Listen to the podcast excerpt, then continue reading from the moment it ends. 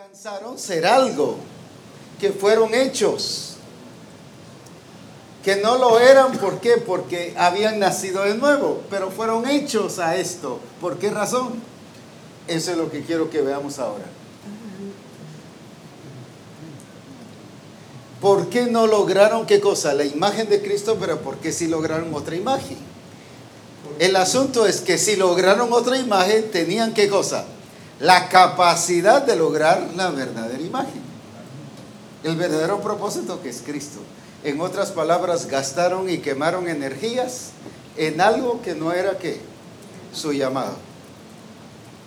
El asunto está que la iglesia está quemando energías y gastándose, debilitándose, cansándose en tratar de alcanzar la imagen, pero muchas veces lo que está alcanzando es esto. Ahora, quiero que lo leamos a la luz de las escrituras. No supuestos, no qué, no interpretaciones, no ideas, sino leámoslo a la luz de las escrituras, qué claramente o por qué esta iglesia eh, fue llamada al propósito de Dios, pero no alcanzó el propósito de Dios, sino alcanzó su propósito, el de la iglesia. ¿Por qué? Veamos esto, siempre trayendo el principio de qué? De que los ministerios, ¿qué? No ejercieron su... No perfeccionaron su función. Su función, no perfeccionaron. O sea, bajo esa base es que estamos trabajando esto. Y veámoslo ahora aquí. Vamos a Romanos capítulo 1. Cuando ve uno esta clase de hermanos, dan ganas de no sé qué, de quemarlos vivos. Pedir que caiga fuego del cielo. Porque dice uno, pero ¿y entonces qué pasó con esta gente? Pero cuando trasladamos esto, no esta idea, sino esta vivencia a la iglesia actual, vemos que mucho de la iglesia actual está así. Cuando yo vivo ignorando, ya vimos que ignorar qué es. Sin menospreciar, pero cuando yo no estoy haciendo lo correcto, estoy ignorando la verdad. Estoy menospreciando la verdad. Cuando yo vivo como hombre viejo, cuando yo actúo como una persona vieja, la naturaleza vieja, estoy ignorando la verdad. Ya dijimos que no era desconocimiento de la verdad, sino era que despreciar, desechar y no vivir. Eso me hace una persona que conformada a este mundo, a este siglo. Pero no estoy alcanzando ni estoy revelando, expresando la imagen de Cristo. Vamos entonces a Romanos 1. Versículo 18.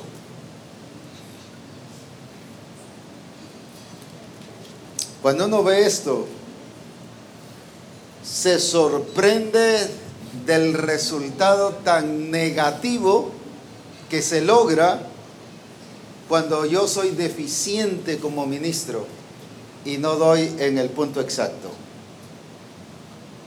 Y dan ganas de llorar, dan ganas de, de ponerse una soga al cuello y por tirarse al agua. Porque uno dice, entonces, ¿qué pasó? Ahora miremos aquí. Leámoslo primero aquí, luego en la PDT. Porque la ira de Dios, ¿qué dice? Se revela desde el cielo contra toda impiedad E injusticia de los hombres que detienen con injusticia. Uy, Padre Santo. Leámoslo ahí y luego ahorita lo explico. Dios muestra que está indignado con los que se rebelan contra Él y cometen injusticia contra los demás. Conocen la verdad, pero la ocultan con las cosas malas que hacen. Qué bárbaro ese versículo. Solo para que vean cómo estamos arrancando, pues. Ahora, otra vez leámoslo en esta parte. Solo la primera, fr- la primera línea. O, o hasta donde dice el cielo. A ver, todos juntos. Porque la ira. Solo ahí, otra vez. Una Una tercera vez. ¿Qué es lo que se- Dios está revelando aquí? Ah, yo quiero que me revele su palabra, yo quiero que me revele el cielo, yo quiero que me revele qué? Su amor, yo quiero que me revele qué cosa. ¿Cómo es que el cielo, yo quiero que me revele, pero aquí está revelando la ira de Dios. Ah, no, no, eso ya no es revelación apóstol, eso ya no es. Aquí dice que la ira de Dios se revela desde el cielo. ¿Qué significa la ira de Dios que está siendo revelada?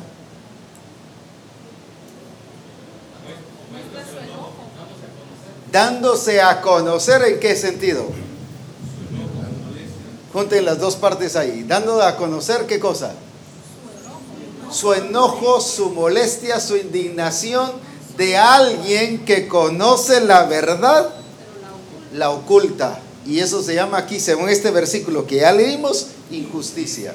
Oh. Y Dios se revela mostrando su enojo, su molestia. Por eso fue que a la iglesia de Éfeso que le dijo, tengo algo contra ti. ¿Qué está haciendo ahí? Revelando su ira. ¿Pero por qué? Ah, si nosotros dijimos, mire, está mostrando Dios su ira y su enojo y su molestia. No, no, no, eso ya no es del Señor, hermano. Aquí dice que Dios también revela su ira.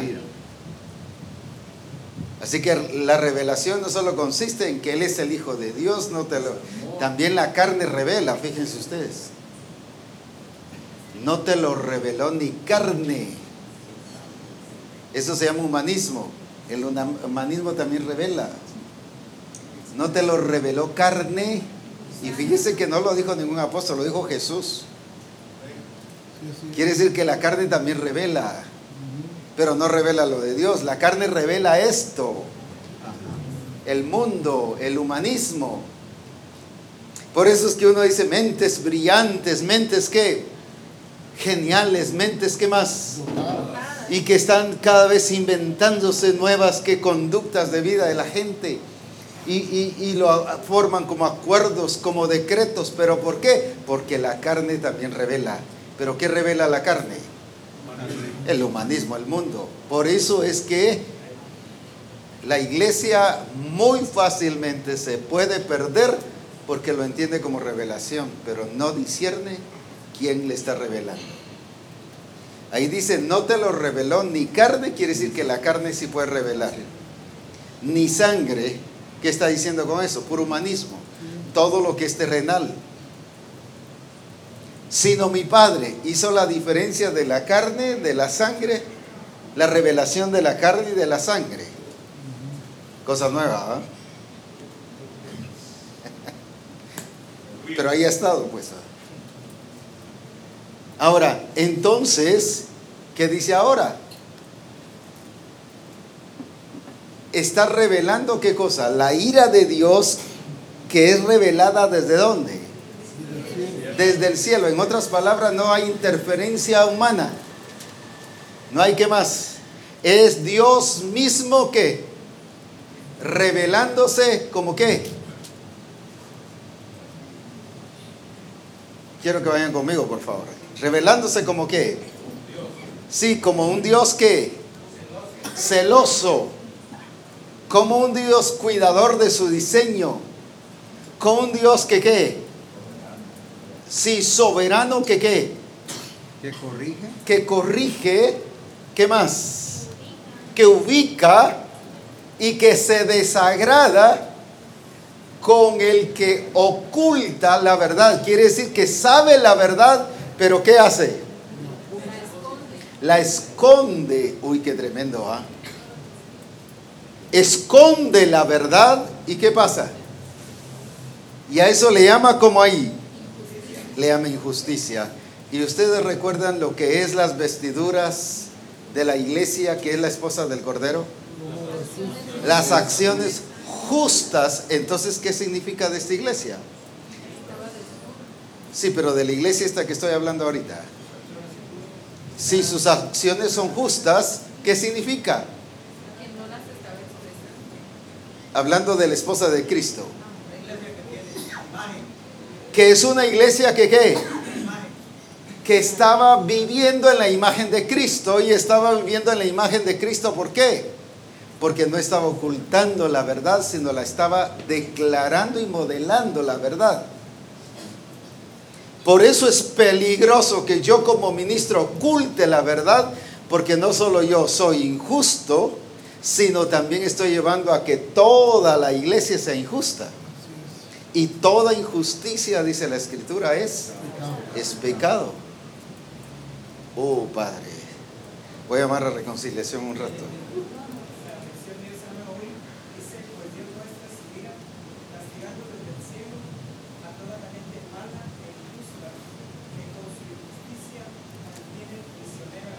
Mantiene prisionera. ¿Qué es? O sea, sí la sabe. Pero no la saca, la oculta. No, no, no, no. Eso no. Aquí voy a enseñar lo que yo quiera. Punto. No le conviene que los demás conozcan. No le conviene que los demás conozcan la verdad. Qué bárbaro. Nunca habían visto Romanos 1 así. ¿verdad? Eso es manipulación. Esa es manipulación. Porque les estoy ocultando la verdad. No los estoy dejando que conozcan la verdad. Volvemos para qué? Para que se mantengan ignorantes. ¿Y eso cómo llama el Señor? Injusticia. Injusticia. ¿Y qué pasa el Señor con, con los injustos? Heredan el reino. No heredan el reino. Pero ¿qué más aquí, según este versículo? Viene la ira de Dios sobre ellos. Les revela su ira. No solo les dice qué va a hacer, sino les revela su ira. ¿Qué significa eso?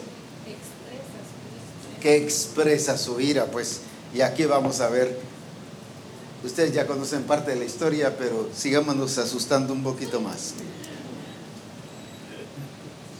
Por eso es peligroso, cuando un pastor detiene la verdad, por eso nosotros como que estamos dirigiendo a los distritos debemos de cuidar y ser celosos que cada pastor enseñe la verdad, porque si no está sometiendo al distrito a qué cosa? A la injusticia. A la injusticia. Para que se revele la ira de Dios. para que se revele la ira de Dios. Y entonces tengo un montón de que de, de pastores o iglesias que injustas que están en qué entonces en qué? En pecado y dice que toda injusticia o la los injustos ¿qué dice? No heredarán. No heredarán el reino. Yo hablándoles del reino y del reino y usted hablándoles del reino y del reino. Si no lo van a heredar, pues va. Por eso no lo entienden. Por eso no lo entiende. Y eso es que estamos yendo a vuelo de pájaro. Porque quiero enseñar lo más que pueda toda la verdad que está aquí, pues.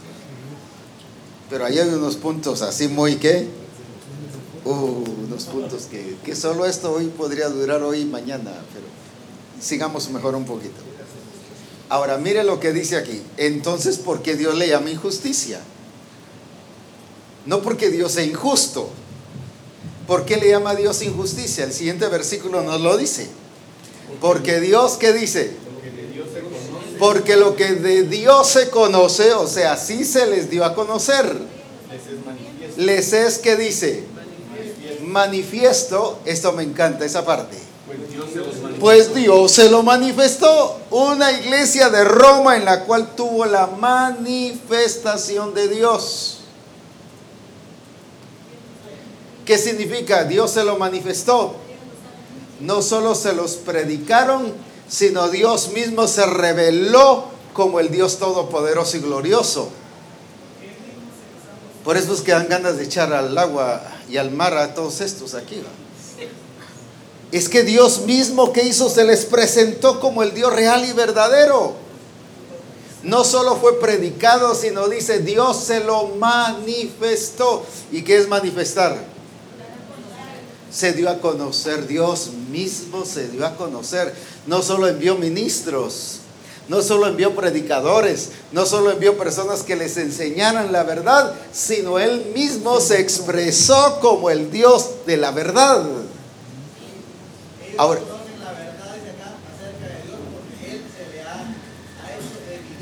Porque Dios se ha hecho que, o sea, no a través de la predicación, no a través de la enseñanza, no a través, voy a, voy a actualizarlo un poquitito, ¿va? No a través de los libros, no a través de los manuales, no solo eso, sino Dios mismo les hizo ver que Él estaba con la iglesia de Roma. Porque así lo dice Él, ¿eh? Dios se lo manifestó. Quiere decir que Dios mismo se expresó en qué. Ahora sigamos leyendo.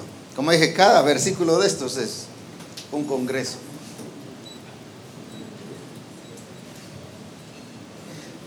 Si Dios quiere que hablemos esto en noviembre, lo hablamos. O Él pone otra cosa, pues hablamos lo que Él ponga. Al fin y al cabo Él es el Señor. Ahora, ¿qué sigue diciendo?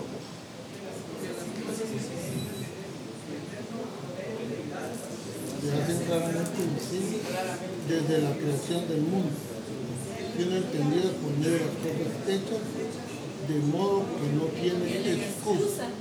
Otra vez volvemos a leerlo. pues. Porque las cosas invisibles de Él, su eterno poder y deidad, se hacen claramente visibles desde la creación del mundo, siendo entendidas por medio de las cosas hechas, de modo que no tienen excusa. ¿Qué le dice el Señor a esta iglesia de Roma? No tiene excusa, ¿Por qué no tiene excusa? porque les fue revelado Primero porque Él mismo les fue revelado, pero ahora que les reveló, su eterno poder y su deidad. las cosas invisibles de Él, ¿qué pasó? O sea, lo invisible de Dios.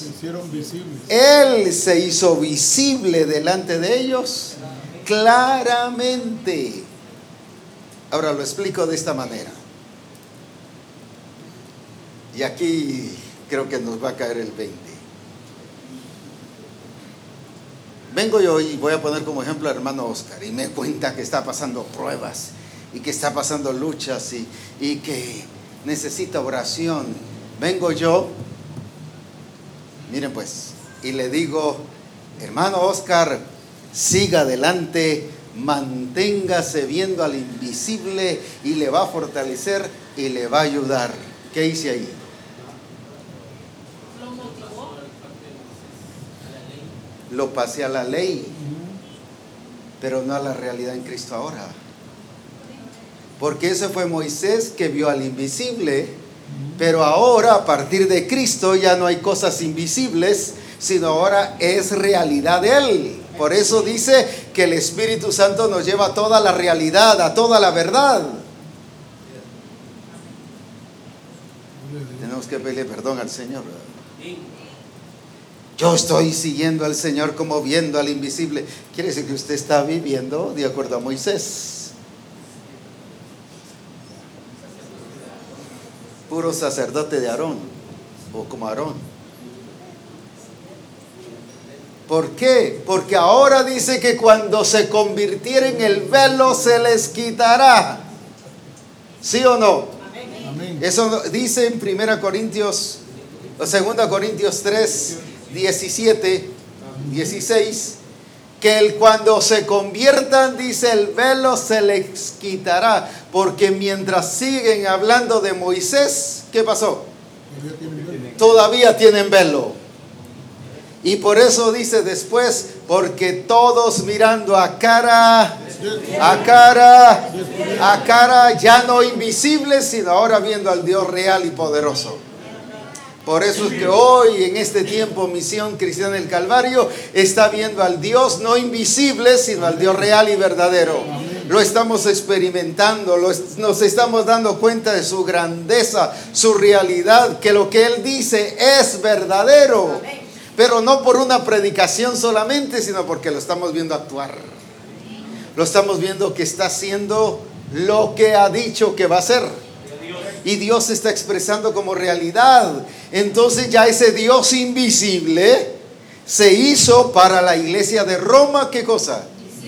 Visible, claramente. Mire, eso me gusta. ¿Sin qué? Sin, sin miopía. ¿Qué más? Sin filtros. ¿Qué otra cosa? Sin neblina. no estaba viendo nublado, no estaba viendo doble. No, estaba viendo claramente a un Cristo, no a un Cristo doble, sino a un Cristo que Real y verdadero. real y verdadero. No era imaginación. ¿Qué significa también viendo al Dios invisible? Ver.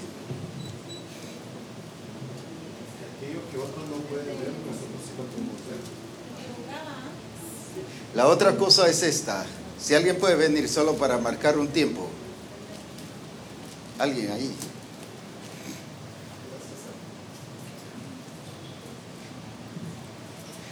Leamos aquí en Hebreos.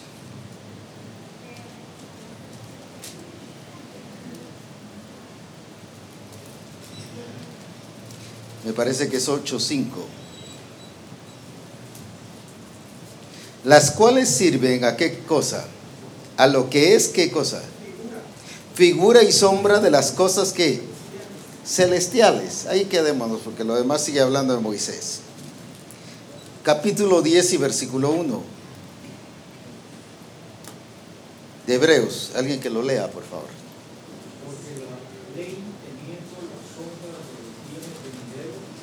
No la imagen, sino la sombra, no la imagen. ¿Qué está diciendo? No tienen la verdad, lo verdadero, lo genuino, lo real, sino solo que es sombra. Muy bien, ahí quedémonos. ¿Qué pasa entonces? El problema de la iglesia es que habla y ha hablado mucho de símbolos, de figura, de sombra. ¿Y cuál es la otra palabra que menciona aquí? Sí, sombra, figura y símbolos. ¿Qué pasa? Según aquí, dice en el 10.1 que qué cosa es? Que la sombra, que no es qué cosa? La imagen, o sea, no es la verdad, no es la realidad. Solo es que sombra, ¿qué significa eso? Que no tiene fundamento, ¿qué más? Que es una imagen borrosa, Solo es un reflejo solo es un reflejo. Que llegarían para el futuro. Ahora bien, entendamos esto. Viene el Señor y le muestra a Moisés todas esas verdades. Y estas verdades eran figura de lo que vendría. Estamos, por favor nadie se me va a perder porque si no, Se quedó con Moisés. se quedó con Moisés. Resulta siendo puro sacerdote arónico. Ahora bien, veamos esto. Hay simbolismo, hay figura y hay sombra. El problema está cuando viene el Señor y le dice a Moisés todo y se lo dice como que, como figura, como sombra, pero no la imagen. O sea, no la realidad, como símbolo. Y sí, todo era bueno y todo era símbolo, todo era figura. Por ejemplo, habla del cordero en la Pascua, que qué significaba? El cordero que iba a ser qué? Inmolado. Y así podríamos hablar del templo, del tabernáculo, de todo lo que es pura figura. Todo ficticio, todo qué? Lo que iba a llegar a ser. Pero venido Cristo, ¿Qué pasó? Dice, la ley fue nuestro ayo para llevarnos a Cristo, pero venida la fe, ¿y quién es la fe? Vamos a, a Gálatas, ¿qué dice? Pero venida la fe revelada,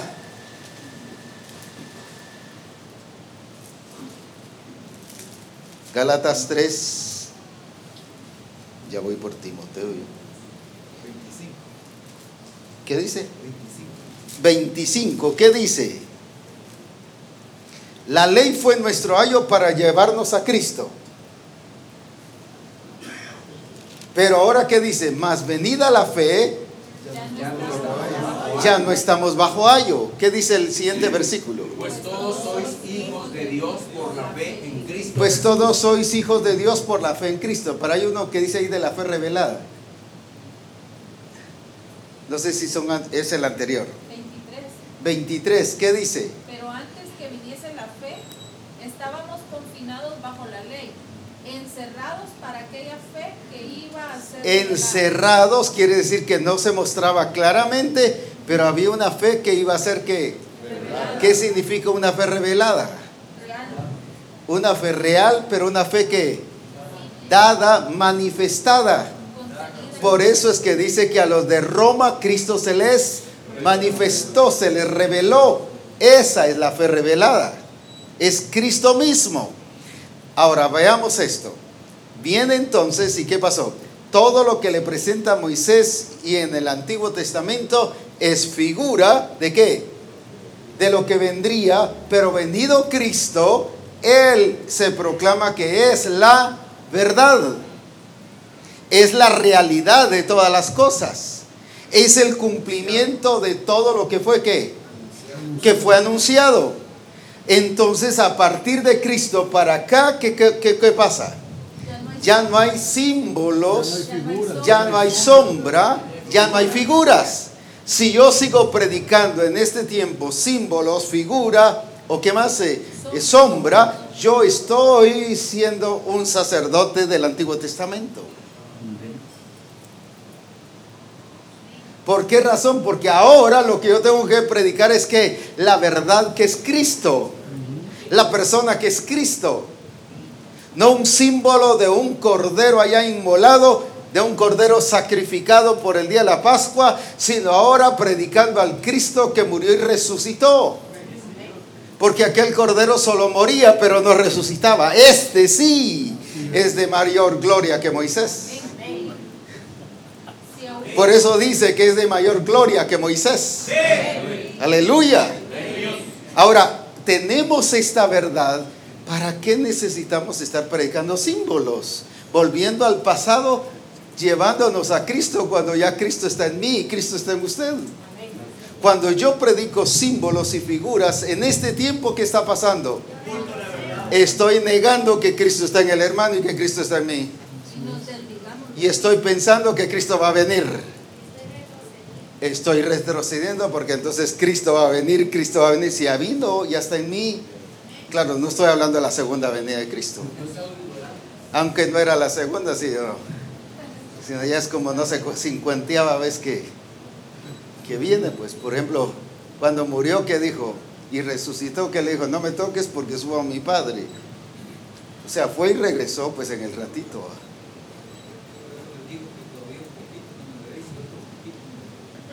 Él subía, disculpen que lo diga así tan fríamente, pero él subía y bajaba, pues. Pero él no era problema, pues. Señor del cielo y de la Señor del cielo y de la tierra, pues. Si es podía- nuevo, pues, pero Si podían subir los ángeles y bajar. ¿por qué no él, pues? Ajá. Por eso le digo, subo a mi padre y a vuestro padre. Y al ratito ya lo vieron, ya le dijo a Tomás, ahora sí toca a mí, pues. ¿va? ¿Por qué? Porque había bajado, pues.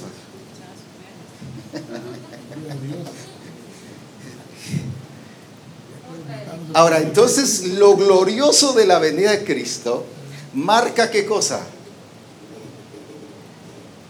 Marca el final de todo símbolo, marca el final de toda figura, marca el final de qué? De toda sombra, para que a partir de aquí, ¿qué pase? ¿Qué pasa? Todo es realidad. Por eso es que el nuevo nacimiento es realidad. Pero la mayoría de la iglesia, ¿cómo considera el nuevo nacimiento? Como un símbolo. Solo como algo espiritual, pero no real. Solo como un requisito, ¿no? Solo como un requisito. Solo como un requisito, como una qué? Como que fuera ideología, solo ideas. Una ideología, hasta el Evangelio tiene ideologías. Y el Evangelio no es ideología, es realidad. El socialismo y el comunismo sí es ideológico. Se terminó la guerrilla armada, pero empezó la guerrilla ideológica, pues se metió en la cultura, en la sociedad, en, en qué, en la, en la educación, en la justicia, en todos lados se metió ahora eso. Si ustedes escucharon una de las palabras que dijo uno de los exguerrilleros de las FARC en Colombia, dijo, ya dejamos las palabras, ahora son las, ah, ya dejamos las armas, ahora son las palabras. Pero si la ideología se maneja con palabras, pues Su arma son las palabras. Por eso es que la filosofía es ve y una pantalla nos enreda. Ahora, a partir de Cristo, ¿qué pasó? Se terminó toda Se figura, terminó qué cosa? Toda figura, toda. Porque sombra. ahora Él vino a hacer realidad todo eso. Amén. Por eso Él dijo, yo soy el templo y en tres días este templo ¿qué? será destruido. En otras palabras, yo soy la realidad. Él vino a hacer realidad todo lo que Moisés, lo que los profetas, lo que los salmos dijeron, todo lo que le dijo el Señor a Abraham, en Cristo se cumplió todo. Por eso es que dice la escritura que Cristo vino a ratificar el pacto de Abraham. Lo vino a hacer qué cosa? Real, real. Real, pero también qué? Visible. Visible. Él es el nuevo pacto. Lo vino a hacer visible, lo vino a hacer real para que a partir de aquí que todo sea una realidad. El problema está que por los símbolos y las figuras es que no se producen transformaciones. Porque la gente piensa que la transformación es un símbolo o es una figura o es solo algo espiritual. Por eso es que en la casa, en la iglesia adora, y shh, pero en la casa es qué cosa? Vietnam, es Irak. Guerra. Ah, pero en casa, gloria a Dios. ¿Qué es eso? Que entiendo que la iglesia es espiritual, pero aquí, ¿qué cosa? En casa, ¿qué? Entonces, ¿qué es eso? ¿Pura qué? Pura figura de conversión, pura figura de santidad, pura figura de qué? De ignorancia. Esto es vivir lo invisible, pero a partir de aquí es que lo visible claramente. ¿Por qué? Porque ahora es Cristo que se está revelando claramente a nosotros como Él es. Más fuerte para que allá oiga.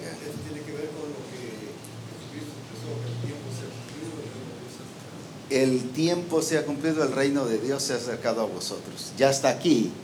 No es que va a venir, ya está. Ya es un hecho. Es realidad. Por eso cuando dice Él os guiará toda la verdad, hablando del Espíritu Santo, en el original significa Él os guiará toda la realidad. ¿Por qué? Porque a partir de Cristo todo es que es real. Por eso es que hoy el hermano se pasa al altar, me santifico, Señor. Los pastores también cometemos el error. Venga y santifíquese, hermano. ¿Quiénes se quieren santificar? Pasen aquí. Pasan al altar y se santifican. Van santificados según ellos. Pura idea, pura figura. Pero aquí, ¿qué cosa? En la relación con los hermanos, ¿qué pasó? En la relación con el esposo y la esposa, ¿cómo está? Sí, igual. Todo es que figura. El evangelio que se vive hoy es este evangelio del pasado. Pura figura, puro símbolo, porque la figura y el símbolo me da esperanza. Pero lo glorioso de la escritura dice, más venida la fe revelada, ahí está el punto clave. Ahora ya no es esperanza, ahora es fe. Pero fe que fe revelada, fe que se expresa en Cristo Jesús. Aleluya. Por eso dice que Cristo a la iglesia de, de, de Roma, ¿qué hizo? Se le manifestó, se lo manifestó. ¿Por qué? Porque ahora él tenía la libertad y el expreso tiempo y pacto y señorío y derecho de expresarse tal y como él es. Por eso es que él tiene el pleno derecho de expresar su soberanía en medio de nosotros. De expresarse tal como él es. Y no solo el pleno derecho, sino algo que a él le encanta es expresarse tal como él es. ¿Por qué? Porque ya se terminó qué cosa? Las figuras. La sombras. figura, la sombra y el símbolo. Si usted como pastor o quien le predique a usted de figuras o de sombras o de símbolos, está regresando. Es un pastor de Moisés, no el pastor Moisés, sino es un pastor mosaico. Es un sacerdote del Antiguo Testamento, pero no del presente, que es Cristo, la fe revelada. ¿Qué significa? La fe que se hace visible. Por eso es que ahora dice, lo invisible se hizo visible. Ahora entonces entendamos por qué la iglesia de Roma tuvo la forma del, del mundo. ¿Por qué? Porque vivía figuras, vivía símbolos y vivía qué otra cosa? Sombras. El nuevo nacimiento lo vivían así. Les pongo otra, otro versículo que lo demuestra. Colosenses 3.1, ¿qué dice? ¿Por qué les dice Pablo eso si pues habéis resucitado con Cristo? No les dice que no habían resucitado, sino eran ellos los que estaban viviendo qué cosa? De otro modo. ¿Por qué? Porque miraban el nuevo nacimiento como qué? Figura. Como figura. El bautismo como figura, todo como figura, todo como símbolo, arrepentimiento como símbolo, La fe como si- la fe como símbolo. Es que nosotros practicamos eso. Les voy a explicar esto. Vamos a asumir que nosotros estábamos o vamos a orar por el cojo en el sentido de cómo Cristo oró por el cojo. Si hoy se presentara un cojo o un paralítico en la iglesia, ¿cómo oramos? Señor, levántalo en el nombre de Jesús y que este cojo se levante. Va, pues hermano, por la fe levántese, pues. Por la fe levántese. Esa no es fe. Si fuera fe, se levantaría. No necesito decirle que por la fe se levante. A ver, poquito a poco. Empieza a caminar, hermano. Vamos a probar, hermano. Dele, dele. Así va a ir ganando. Ejercite su fe, hermano. Vamos, vamos. Eso, eso hermano, es símbolo. Y sigue. Dios. Y sigue paralítico. Y la iglesia. No, hombre. Oh, vamos a orar, no, hermano, créalo. Usted está sano por la fe, ¿verdad? Y a los tres días se muere, pues, por enfermo. Murió por fe, ¿verdad? Puras qué, puras qué. No me hagan decir el- lo que. Puro ficticio, pues mejor, porque iba a decir otra palabra. Puros cuentos que estamos predicando que son, ¿qué cosa? Que los, nos llevan a tener esta imagen.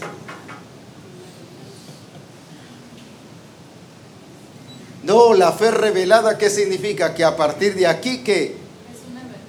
A partir de aquí, ¿qué es? Es una verdad. Entonces, todo lo que suceda a partir de aquí para adelante, ¿qué es? Tiene que ser verdad en mi vida y en su vida. Ya estoy cambiando, hermano. Ya no me enojo. Fíjese que ya no me enojo. Y se enoja, pues. No, pero ya no me enojo, ya no me enojo. Es que no es, eh, no es que, no es terapia. Puro alcohólico anónimo. ¿va? Ya no tomo, ya no tomo, ya y resulta después echándose. No es terapia. Es realidad, hermanos, es realidad. Enseñémosle a la iglesia que son realidades las que se viven. Amén. Que si habla de arrepentimiento es realidad, que si habla de nueva naturaleza es realidad, que si habla que la vieja criatura ya fue quitada y que a partir de aquí es nueva criatura, es realidad, no es cuento. Cuando yo digo no puedo, no sirvo, es que soy de carne, me cuesta, ¿qué estoy diciendo? Que no es verdad. Entonces, ¿qué estoy viviendo? Puras figuras. Que hasta que Cristo venga vamos a ser perfectos, pura esperanza. Eso es figura. Ya ven. No se puede alcanzar. ¿Quién dice que no? ¿Qué estoy, ¿Por qué no se puede alcanzar? Porque estoy viendo símbolo. El símbolo no puede alcanzarse. Y el problema es que el símbolo que hace, me hace que ser cualquier cosa. Por ejemplo, yo puedo decir, miren hermanos, esta silla que es, esta silla es un instrumento. Usted y yo somos instrumentos de Dios, hermano. Así que démosle, así como esta silla es útil. Usted es útil, amén, dice la iglesia. Usted no es una silla, hombre. No sé qué, no sé si me agarraron qué, estamos, qué se está diciendo. Se, se rebaja la verdad. Se rebaja la verdad. Eso hace la figura, rebajar la verdad. Entonces ya deja de ser verdad. Deja de ser. Deja de ser. Pero a partir de Cristo, esta es la fe revelada. Aleluya. Cristo, Señor de señores y Rey de reyes. Cristo la vida, Cristo la verdad, Cristo todo. Y que los cambios que Él produce no son media verdad, es toda la verdad. Entonces, ¿qué hace cuando yo entiendo eso? Esa es renovación de entendimiento. ¿Qué pasa cuando yo entiendo esto? Entonces sí entiendo que la vieja criatura ya murió y que la nueva criatura, ¿qué pasa? Es nueva, eso es realidad, no es un símbolo, pues. Por eso era que deja, el Señor les viene a hablar y le dice, es que yo ya me mostré como el Dios visible claramente, pero ellos lo seguían viendo como el Dios que invisible. invisible, un Dios futuro, cuando Dios es del presente. Dios es realidad ahora. Aquí en Gálatas 5.4 también hace referencia el apóstol Pablo a lo de Galacia cuando les dice de Cristo os desligasteis los que por la ley os justi- os justificáis. O sea, seguimos trabajando con sombras y eso nos hace desligarnos de Cristo. Claramente ahí dice que por qué se desligaron. Por justificarse se les cae ¿Y qué es la ley? sombra, figura, Sombra, figura. Verá que tan claro todo esto. ¿Cuántos habían visto Romanos 1 así?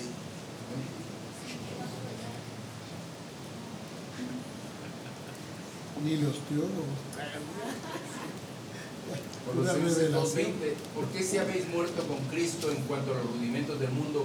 ¿Por qué como si vivierais en el mundo os sometéis a preceptos tales como no manejes, ni gustes, ni aun toques, en conformidad a mandamientos y doctrinas de hombres, cosas que todas se destruyen con el uso? Tales cosas tienen a la verdad cierta reputación de sabiduría en culto voluntario, Esa es revelación de la carne. ¿va? Y en duro trato del cuerpo, pero no tienen valor alguno contra los apetitos de la carne. ¿Qué está diciendo entonces ahí? Sombras. Puras sombras, puro, pura esperanza. No, pastor, mire, compréndame, ya voy a cambiar. Deme unos días y va a ver que sí voy a cambiar. Pura sombra. Pura sombra. El problema de la iglesia es que está viviendo un evangelio de sombras, de figuras, de símbolos. Pero eso es sacerdocio que Pasado. Ese es mesianismo. Nosotros decimos, gracias a Dios no tenemos la equipa, sí, pero tenemos los símbolos. Tenemos las figuras. Quiere decir, apóstol, perdone, que cuando Pedro y Juan sanaron al, al de la puerta de la hermosa y le dijeron, míranos, en él vieron a Cristo expresarse. Entonces le fue fácil a. ¿verdad? ¿Por qué se levantó el, el paralítico? Porque la verdad de Cristo se expresaba que no nada. ¿Por qué regresó aquel, ¿cómo se llama? El, el que estaba leproso y fue sano. ¿Por qué regre- se regresó uno a darle gracias? Se le fue revelado Cristo. Cambió de sacerdote. Vayan con el sacerdote. ¿Y qué? Y muéstrense. Pero él reconoció que ese sacerdocio ya había terminado y que ahora el único sacerdote y verdadero es Cristo, entonces fue con Cristo. Gloria a Dios. Reconoció que sí había un sacerdote verdadero. Y era el extranjero. ¿Por qué la iglesia no va a Cristo? ¿Por qué va a las figuras? ¿Por qué va a los símbolos? ¿Por qué va a la mentira? ¿Por qué va al mundo? Estoy hablando no de ir al mundo, sino de practicar el mundo. ¿Por qué esta iglesia fue conformada al mundo?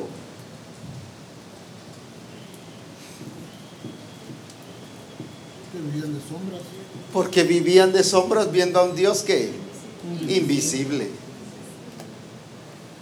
Tenemos que liberar a las iglesias y nosotros como ministros tenemos que liberarnos del simbolismo de la figura y de, y de las sombras. Y hay de aquel quien predique en Misión Cristiana el Calvario con símbolos, figuras. Menciónenlas como hoy las estoy mencionando, como caso ya pasado. Pero ¿cuánto predicador hoy en la tele le habla de figuras nada más? Y mensajes chulos, pero es puro qué? Misticismo. Sombra. Gracias, apóstol David. Porque a partir de ahora, ¿qué se debe predicar? La verdad. La verdad. Eso no quiere decir que no vayamos al Antiguo Testamento, pero una verdad que ya fue cumplida en Cristo. Y una verdad que ahora es cumplida por el Espíritu Santo en nosotros, en la iglesia. Por eso es que nos guía toda la verdad. Cuando hay símbolos en la iglesia, cuando hay figuras y yo estoy predicando sombras, es seña que no estoy siendo guiado por el Espíritu Santo. Porque el Espíritu Santo no me guía a símbolos, ni a figuras, ni a sombras, pero sí me guía toda la verdad.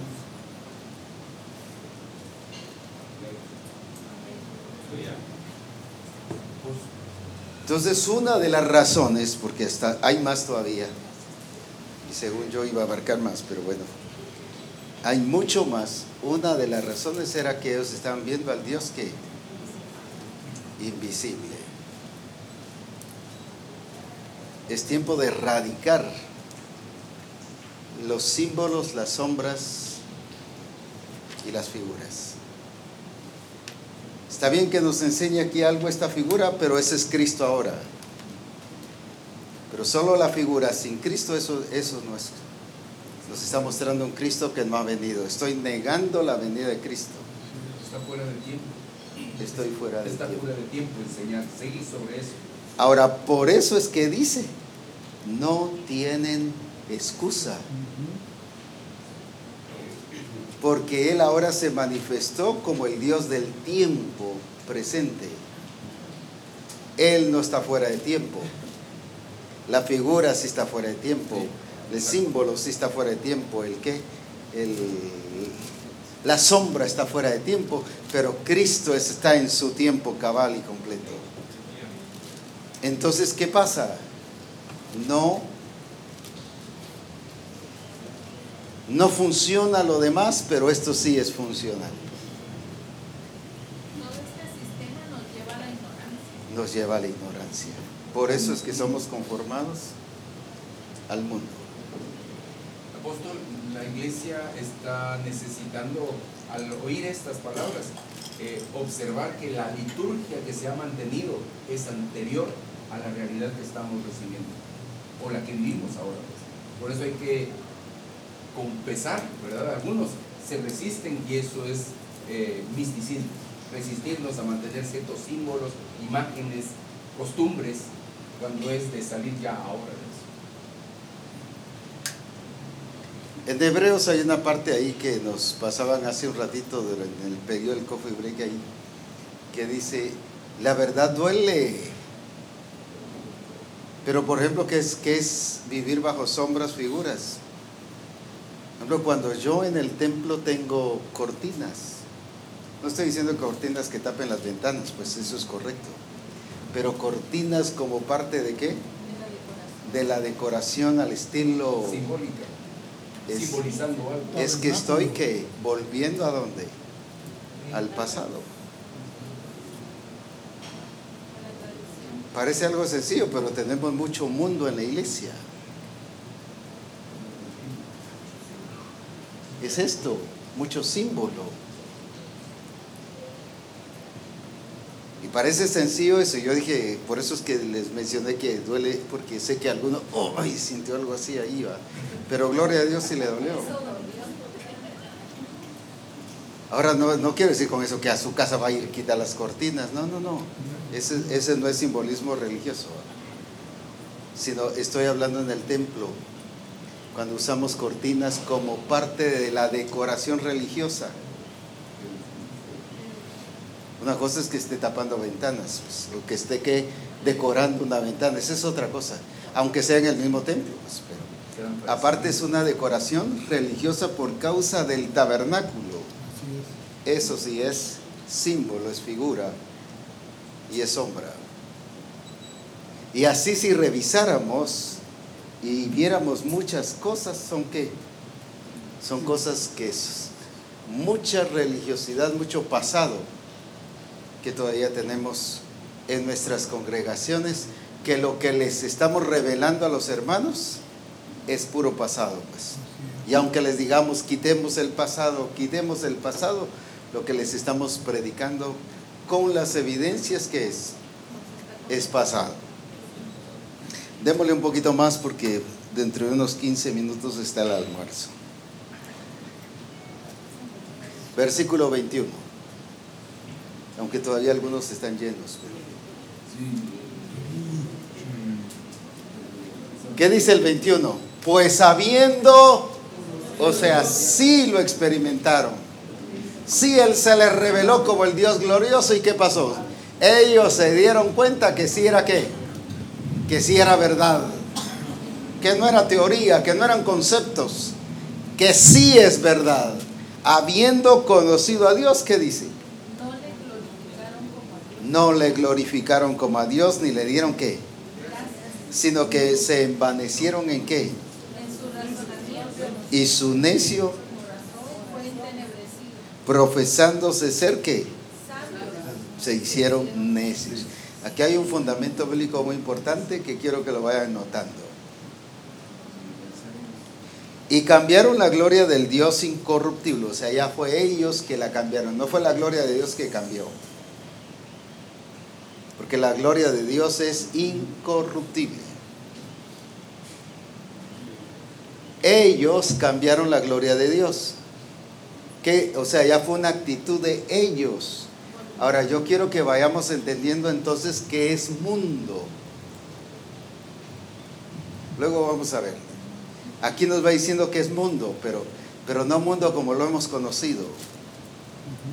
Cambiaron la gloria de Dios, ¿qué significa? Que ellos se determinaron, fue una actitud voluntaria de ellos. La gloria del Dios incorruptible en semejanza de qué? De imagen de hombre, corruptible, de aves, de cuadrúpedos y de reptiles. Inclinándose a un caballo, porque dice cuadrúpedos, inclinándose a la vaca, pues, Es lo que estabas hablando de la vaca, ¿verdad? Que en muchos países la tienen hasta como en la India, Sí. en México adoran al jaguar, adorando, inclinando, dejaron al Dios, pero no está hablando de, de impíos, está hablando de la iglesia. Igual como el, pue- el pueblo de Israel cuando hicieron el becerro, un animal. adorando a cuadrúpedos. Sí. No está hablando de gente que no conoció a Dios, por eso dice, y habiendo conocido a Dios. Uno dice, pero ¿qué le pasó a esta gente? Ellos decidieron hacerse Ellos decidieron hacerse qué? Imagen, porque querían tener una imagen en el mundo de qué? de. De, ser religiosos y súper religiosos. pues. Ahora, ¿qué sigue diciendo? Por lo cual, pero por lo cual, ¿qué? Por lo que hicieron anteriormente. Entonces vayan captándome esa partecita porque ahí está un punto muy, muy importante que voy a resaltar en un ratito, porque todavía hay varias cosas aquí que dicen lo mismo. Ahora, ¿qué dice? Por lo cual Dios los entregó, a la inmundicia en las concupiscencias de sus corazones, de modo que deshonraron entre sí sus propios cuerpos, 25. ya que cambiaron la verdad. Otra vez, ¿qué vemos ahí? Cambiaron la verdad. Sí, ¿qué es eso? Una actitud Una actitud que voluntaria de ellos. ye- poniéndose en contra De la verdad. de la verdad de Dios. Muy bien, vamos. ya que cambiaron la verdad de Dios por la mentira, honrando y dando culto a las criaturas antes que al Creador, el cual es bendito por los siglos. Amén. Ahora 26. Por esto Dios los entregó a pasiones vergonzosas, pues aún sus mujeres cambiaron el uso natural por el que es contra naturaleza. Y de igual modo, también los hombres, dejando el uso natural de la mujer, se encendieron en su lascivia unos con otros, cometiendo hechos vergonzosos, hombres con hombres, y recibiendo en sí mismos Recibiendo en sí mismos, volvamos a resaltar ahí, por favor, todos juntos leamos esa parte. Y Recibiendo en sí mismos, ¿qué cosa? a su extravío. Otra vez, y recibiendo en sí mismos la retribución debida a su extravío. una vez más. Y recibiendo en sí mismos la retribución debida a su extravío. Bueno, versículo 28, y como ellos no aprobaron tener en cuenta a Dios, Dios los entregó a una mente reprobada para hacer cosas que no convienen. Muy bien, y todo lo demás sigue hablando ahí. Esta deshonra a la cual fueron entregados es porque Dios respeta la libertad de decisión que nos ha dado. La vida en Cristo Jesús no es forzada, es reconocida. Y me someto voluntariamente a Él. Cuando yo no quiero buscarle, aquí que hizo Dios, los entregó. Va, pues hagan lo que quieran, pues. No es la voluntad permisiva, no existe voluntad permisiva. Pero sí existe, existe de parte de Dios, ¿qué cosa? Respeto a lo que Él mismo nos dejó. ¿Qué cosa? La decisión queda en nuestra responsabilidad. Por eso es que yo decido someterme o no someterme. Si no me someto, no es porque no haya entendido, es porque no quiero someterme. Según aquí, pues. Y voy a tener mi debida retribución.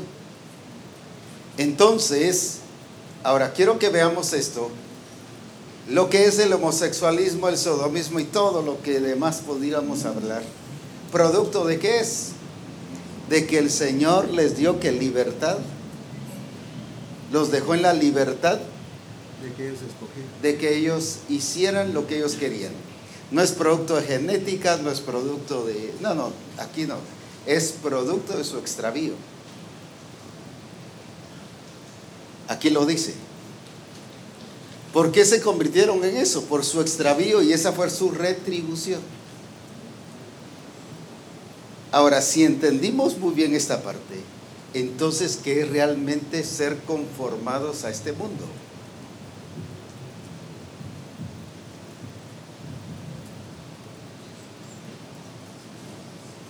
Es el acto de tomar la decisión propia sin tomar en cuenta a Dios.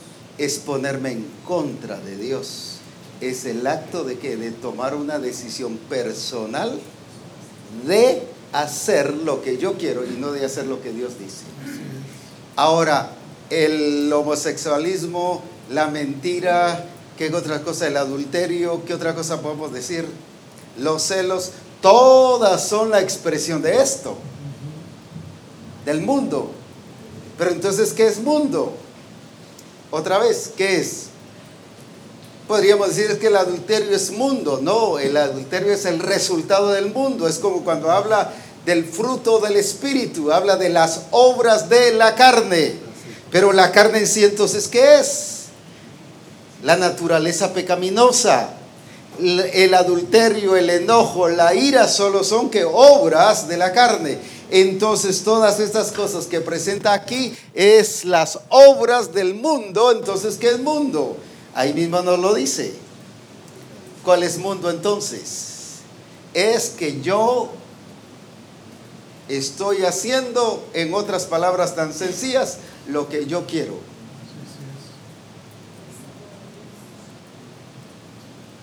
Es la decisión que tomamos. Es la decisión propia que yo he tomado. Ese es mundo. Sí,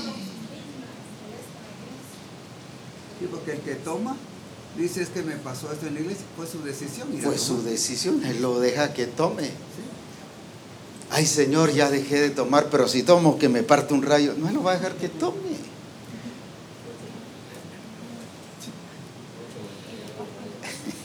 Mucho material para matar a uno así va.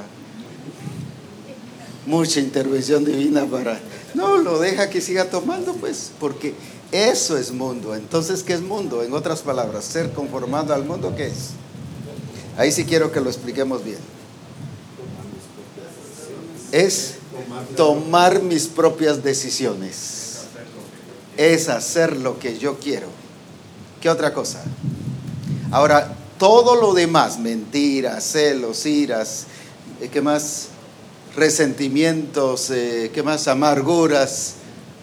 Todas esas son las obras de este mundo. Pero volvamos otra vez. Entonces, ¿qué es ser conformado al mundo? Según aquí, cambiaron ellos, ¿qué hicieron? Profesándose ser sabios, se hicieron qué? Necios. Necios. Cambiaron la gloria de Dios. Sí, ¿de qué nos está hablando entonces? De la actitud de ellos, que se determinaron ellos a llevarle la contraria a Dios. Se metieron en su necedad. Que se, Metieron en su necedad. se metieron en su necedad. Decidieron vivir de otra manera. Decidieron vivir de otra manera de la que Dios había establecido. Dios te va a dejar que hagas lo que tú quieras. Aunque seas pastor y aunque seas el apóstol, aunque seas el profeta, aunque seas el evangelista, aunque seas el que, el maestro, aunque seas el discipulador, aunque seas parte del grupo de comunión familiar del pastor, aunque seas el discípulo general de la iglesia, Él te va a dejar que hagas lo que tú quieras. Pero de todo eso lo que vamos a experimentar es la retribución de todo eso. El Señor dice, cuida de ti mismo. Ahora veamos a Cristo el glorioso y perfecto modelo.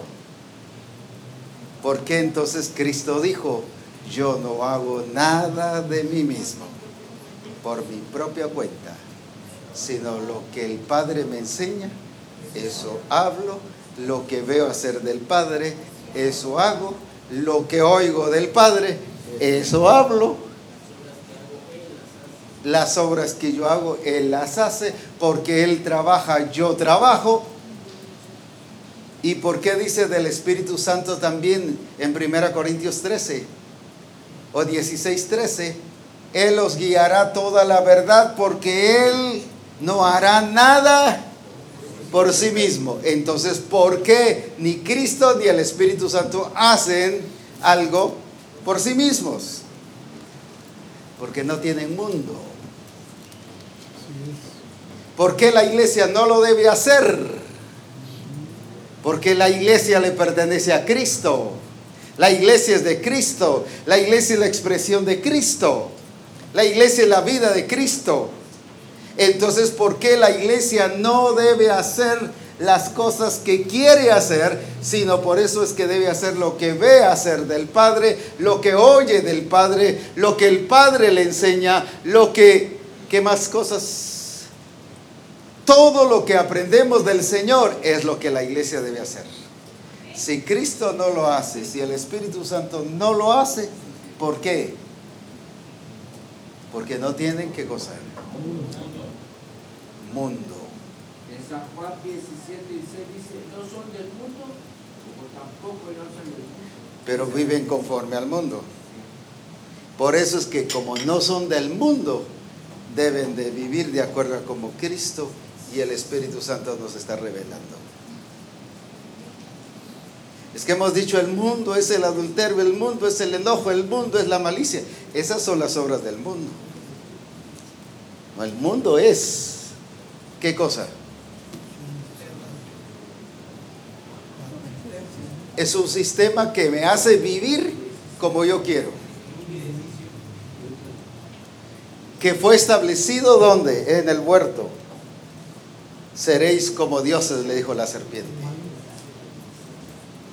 Por eso tomaron su decisión de hacer Por eso tomaron la decisión ellos de qué? de hacer lo contrario. De hacer lo contrario a Dios. Por eso es que le dice a la iglesia de Éfeso, tengo algo contra ti. ¿Por qué? Sí, pero ¿por qué? Porque tomaron sus propias decisiones. Habiéndoseles revelado a la iglesia de Éfeso, tomaron su propia decisión. Entonces se pusieron contrarios a Dios. Amén. Todo lo que tiene que ver con mi propia decisión es mundo. Es el sistema del mundo. Pero todo lo que tiene que ver bajo la guía del Espíritu y la verdad es el modelo de Cristo Jesús y es el modelo de quién? Del Espíritu Del Santo. Espíritu Santo. Creo que no hacían lo En Mateo 6:10 dice que si el reino de los cielos ha venido a nosotros, debemos hacer la voluntad del Padre. Como en el cielo, así también en la tierra. Entonces no somos conformados al mundo, sino que... Entonces, ¿por qué esta iglesia de Roma? Vamos a decir así, ¿por qué hizo todo esto? Habiendo conocido a Dios. Porque estaban viendo a un Dios invisible y vivían bajo esperanza, entonces ellos creían que tenían la el derecho o la libertad de tomar sus propias decisiones, de hacer lo que quería. ¿Qué es lo que te dice el humanismo? Haz lo que tú quieras y no permitas que nadie maneje tu vida. Ese también tienes que tener iniciativa propia. Mundo es tener gobierno y vivir sin él, en pocas palabras. Tener, o sea, saber que tengo gobierno, pero vivo sin gobierno. Así es, eso es.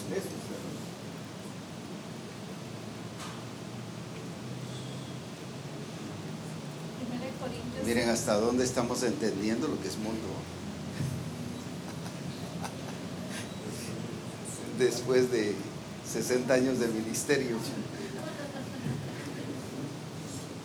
En la primera carta a los Corintios 6:12, pero en la TLA dice, algunos de ustedes dicen, soy libre de hacer lo que yo quiero. Claro que sí, pero no todo lo que uno quiere conviene. Por eso no me permito que nada me domine. Así es. ¿Qué dijo el apóstol Pablo? Todo me qué, pero no todo. Así es. Entonces, ¿qué hacía Pablo? No era que se que se,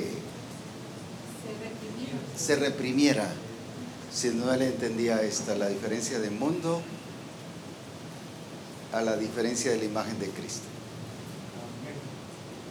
Cuando tú como esposa insistes en vivir como tú quieras, es mundo. Cuando el esposo insiste en vivir como quiere, es mundo. Cuando el hijo insiste en vivir como quiere, es mundo. Cuando el pastor o lo- cualquiera de los cinco ministerios insiste en vivir como quiere, es mundo. Es ser conformado al mundo, aunque conocieron a Dios. Por esa razón es que dice el apóstol Pablo, los cuales fuimos predestinados, pero ¿por qué? Porque fuimos llamados conforme a su propósito, que es qué cosa? Tener la imagen de Cristo. Aleluya. Creo que hay algo que tenemos que hacer. Un poquito de tarea que el Espíritu Santo nos ha hecho que hacer en las iglesias erradicar símbolos, figuras y erradicar el mundo. Y llevar a que toda la congregación, desde el pastor, desde el ministro, todos nosotros, hacer según la voluntad de Dios. Por eso es que el que confiesa que Jesucristo es Él, ahí está el punto clave. Aleluya. Amén. Muy bien, quedemos ahí pues.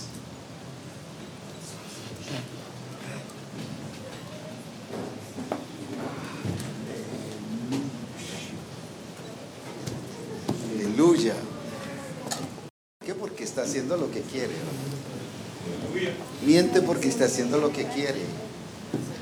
Es malicioso porque está haciendo las cosas que quiere. Él se determina a ser así.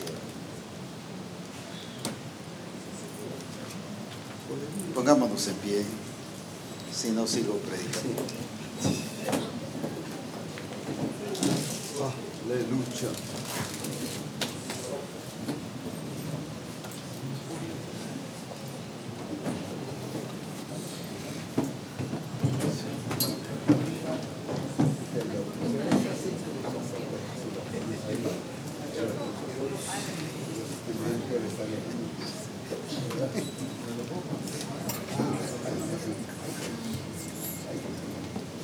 Si alguno ama al mundo, se constituye enemigo de Dios.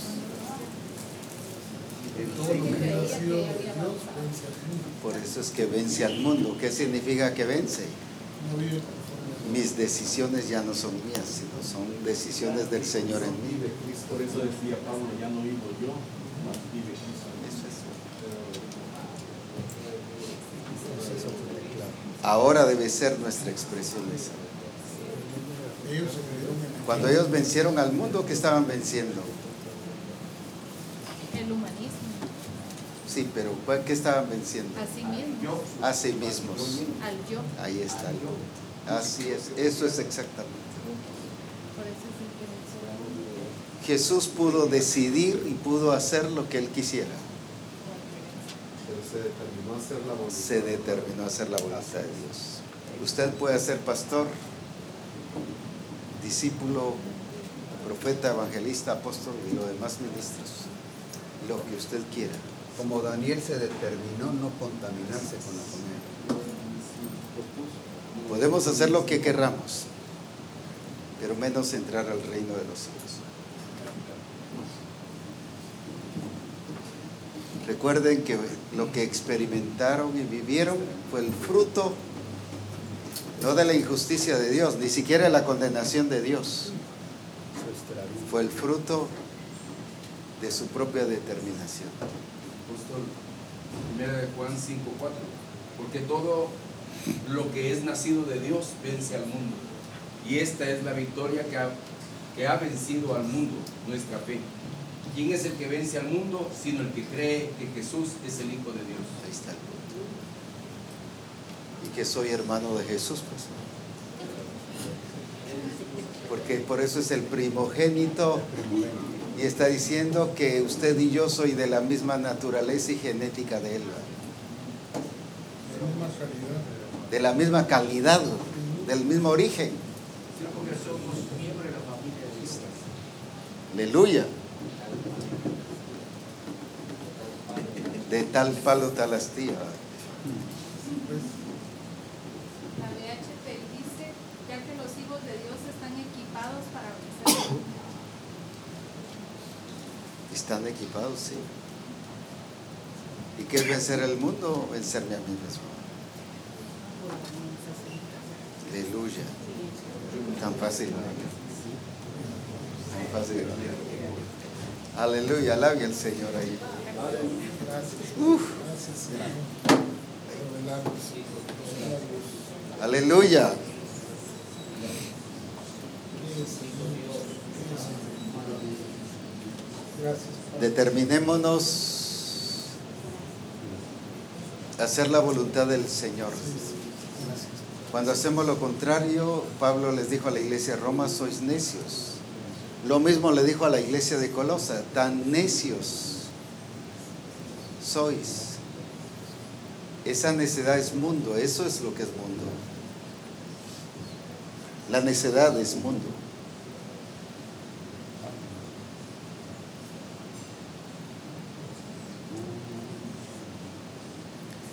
Cuando usted ve que un hermano sigue y sigue y sigue a pesar de que le ha enseñado la verdad y sigue y es, es necio, quiere decir que él está conformado al mundo. Y lo que menos va a llegar es a tener la imagen de Cristo. Porque está fuera del propósito.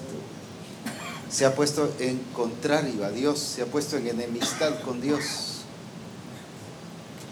Entonces Dios sí tiene algo contra él porque lo que está viviendo es su propia retribución. No es porque fue condenado, es su propia retribución. Por eso les dijo, no tienen excusa. Y le dice a, la iglesia Roma, no tienen excusa por eso. Por vivir una irrealidad.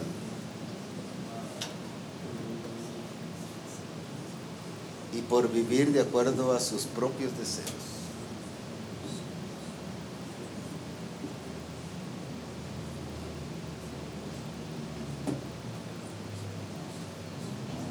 Entonces, mundo no es por adulterar. Mundo es porque yo determiné hacer lo que yo quería. Adulterar es el resultado de esa mi determinación. Mentir es el resultado de esa determinación. Ser malicioso es el resultado de esa determinación. Estar amargado es el resultado de esa determinación. Robar es el resultado de esa determinación. Por eso es que en el capítulo 4 de Efesios nos da todo lo que era la iglesia. Que robaban, que eran maliciosos entre los mismos hermanos, que se amargaban unos a otros. Por eso les dice, tengo algo contra ti.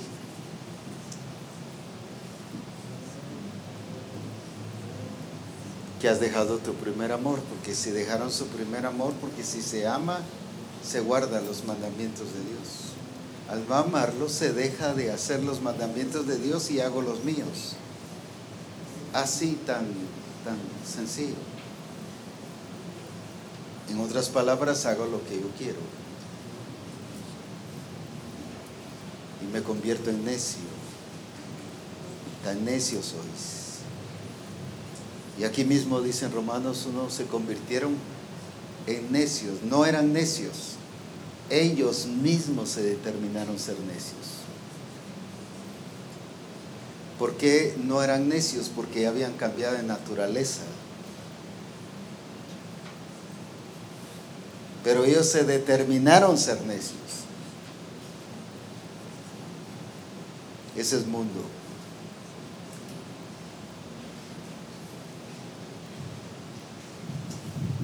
Oh, aleluya.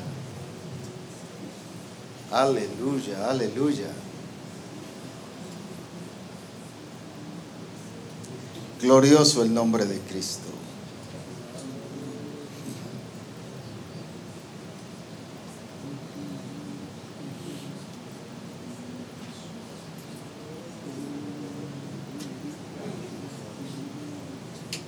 Glorioso el nombre de Cristo.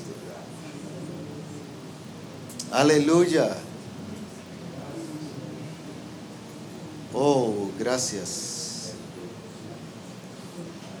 Porque Cristo nos está haciendo libres de simbolismos, de misticismo, de fantasías, para que veamos su realidad. Bendito sea. Eso es amor de Dios para nosotros. Ese es producto de su amor y su expresión, de que se ha determinado hacer con nosotros lo que Él ha deseado hacer.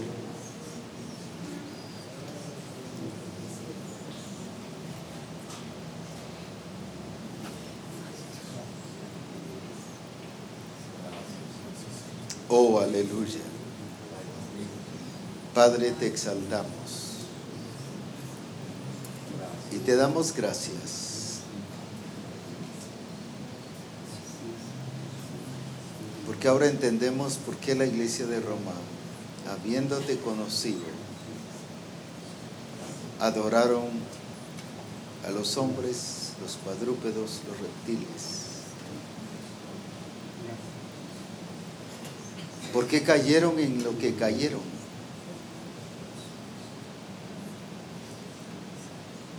Sencillamente porque se determinaron a hacer lo que querían.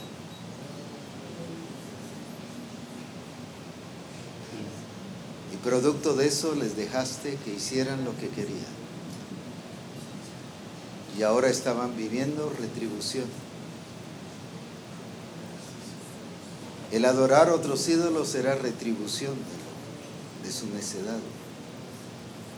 El homosexualismo era retribución de su necedad. El sodomismo era retribución de su necedad. Porque cayeron en deshonra entre ellos mismos. Eso es retribución de mi necedad.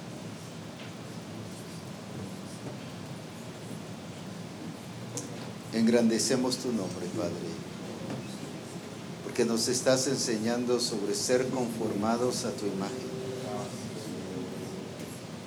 y que la podemos alcanzar